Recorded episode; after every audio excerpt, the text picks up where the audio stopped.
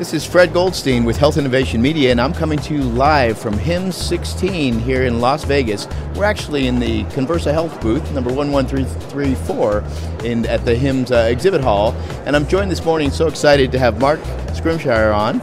And Mark is the entrepreneur in residence at C M S, is That's that correct? Right. Yep, yep.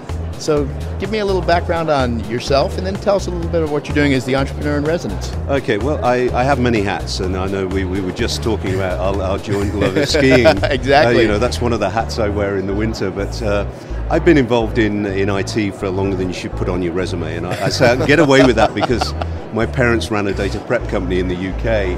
But I, I came out to the U S about twenty years ago, um, and I, I was actually brought out for a healthcare startup, but then went off into telecoms, uh, satellite. Uh, uh, I worked for Iridium, and then got back into healthcare. I've worked for the payers. I've worked for three M Health Information Systems, building out their uh, cloud platforms for their health products. Uh, I've done a lot of stuff. I founded HealthCamp back in like two thousand eight, which was an unconference to really promote patient engagement and break down the silos in healthcare.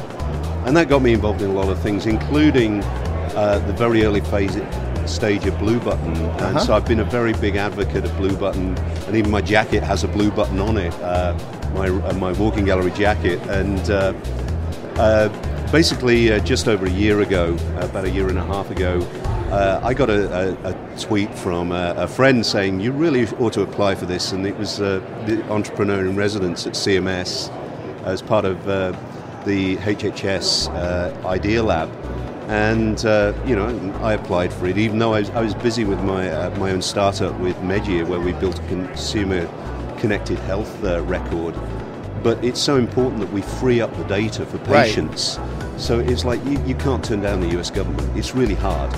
And so um, even though, you know, Niall Brennan I, uh, is the chief data officer at uh, at C M S, and I'm working, you know, hand in hand with him.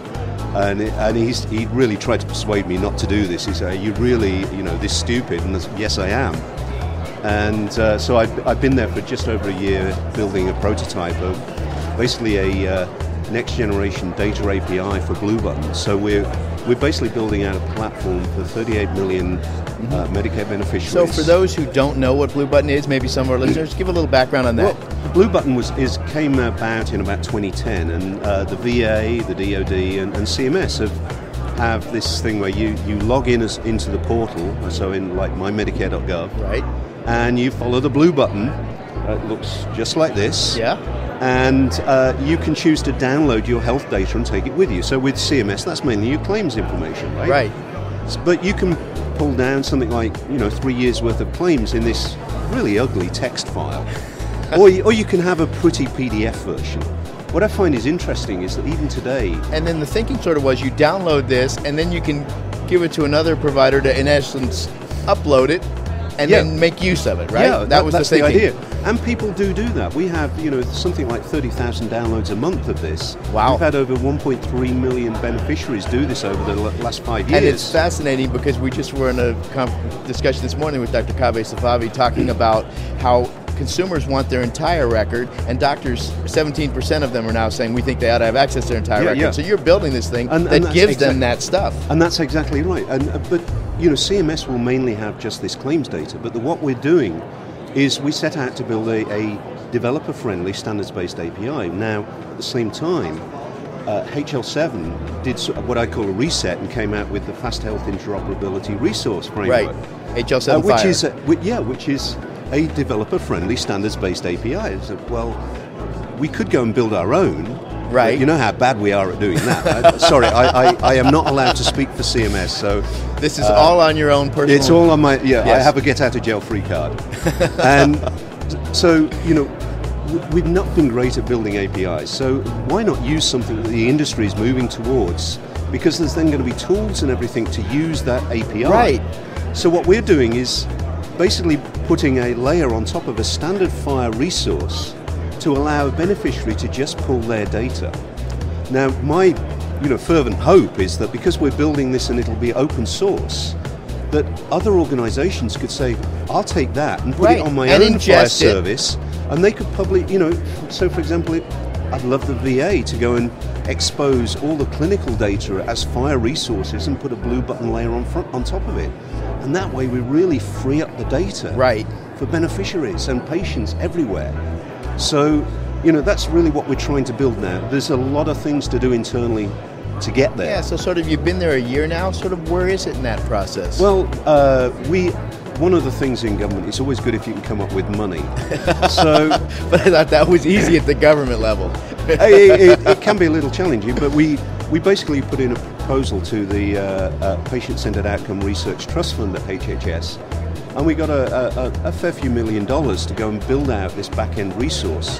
Right. So we're in, currently in the process of, of working out our plans to connect a FHIR resource to the chronic condition warehouse, which is used by all the researchers that uh, that work with uh, C M S. Uh-huh. So we're going to basically be able to pull in fee-for-service uh, beneficiaries. There's something like thirty-eight million of them. Uh-huh. We'll have basically their claims data, so, and then we'll expose the Blue Button A P I, basically connected through my medicare dot gov, uh, so that beneficiaries will be able to come in and connect other applications to that data.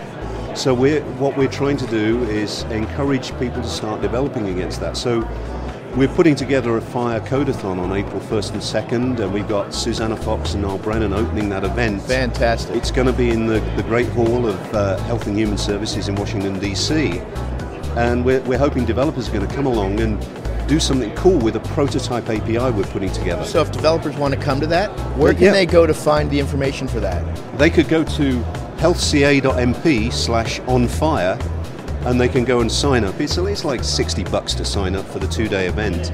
But if you if you win, if you you develop something cool against our prototype A P I, uh, the winners are going to get to present what they did at the Health Data Palooza in May in front of you know a, a few thousand people. Oh yeah, fantastic is, conference. Be... That's great. That's a great idea. Yes, yeah, so it's so nice to see actually that this data is going to be. Someone can say to themselves, "I want to grab it because I want it used by this, so it'll help yeah. me do something else." Exactly, and, and so that's fantastic. We're looking, uh, you know, the Precision Medicine Initiative really wants us to release this data because now beneficiaries could go and donate their data. Data to the Precision Medicine. So uh, it, it offers so many opportunities. It's just incredible. Absolutely. Well, that's fantastic. I know one of your other areas of interest is really the whole consumer and yeah, the consumers yeah. in healthcare. So maybe touch on that a little bit, and then we'll. Yeah. So uh, I uh, co-founded with Panya Cheng, Medjia. So we built a consumer uh, health record uh, application where you can pull in your data. You can then choose what you want to share, who you want to share it with, and how long you want to share it with. And we, we're integrating chat with that, and the, the idea of being able to create private sections of your timeline. And so it is really is what drove me to take this opportunity with the, the uh, E I R program, is because we need data, and it's going to benefit everybody in the industry Fantastic. If we start to free up da- the data for patients. Well, that's great. Well, thanks so much for joining us, Mark. We really appreciate it here at HIMSS sixteen, Health Innovation Media. Thanks Pleasure. a lot, Fred.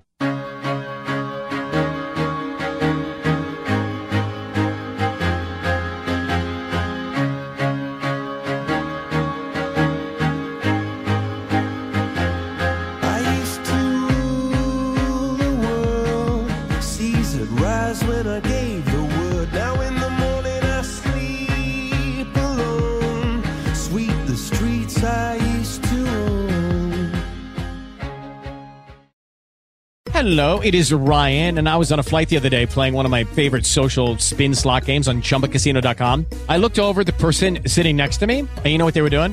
They were also playing Chumba Casino. Coincidence? I think not. Everybody's loving having fun with it. Chumba Casino is home to hundreds of casino-style games that you can play for free anytime, anywhere, even at thirty thousand feet. So sign up now at chumba casino dot com to claim your free welcome bonus. That's chumba casino dot com and live the Chumba life. No purchase necessary. V G W. Void where prohibited by law. See terms and conditions. eighteen plus.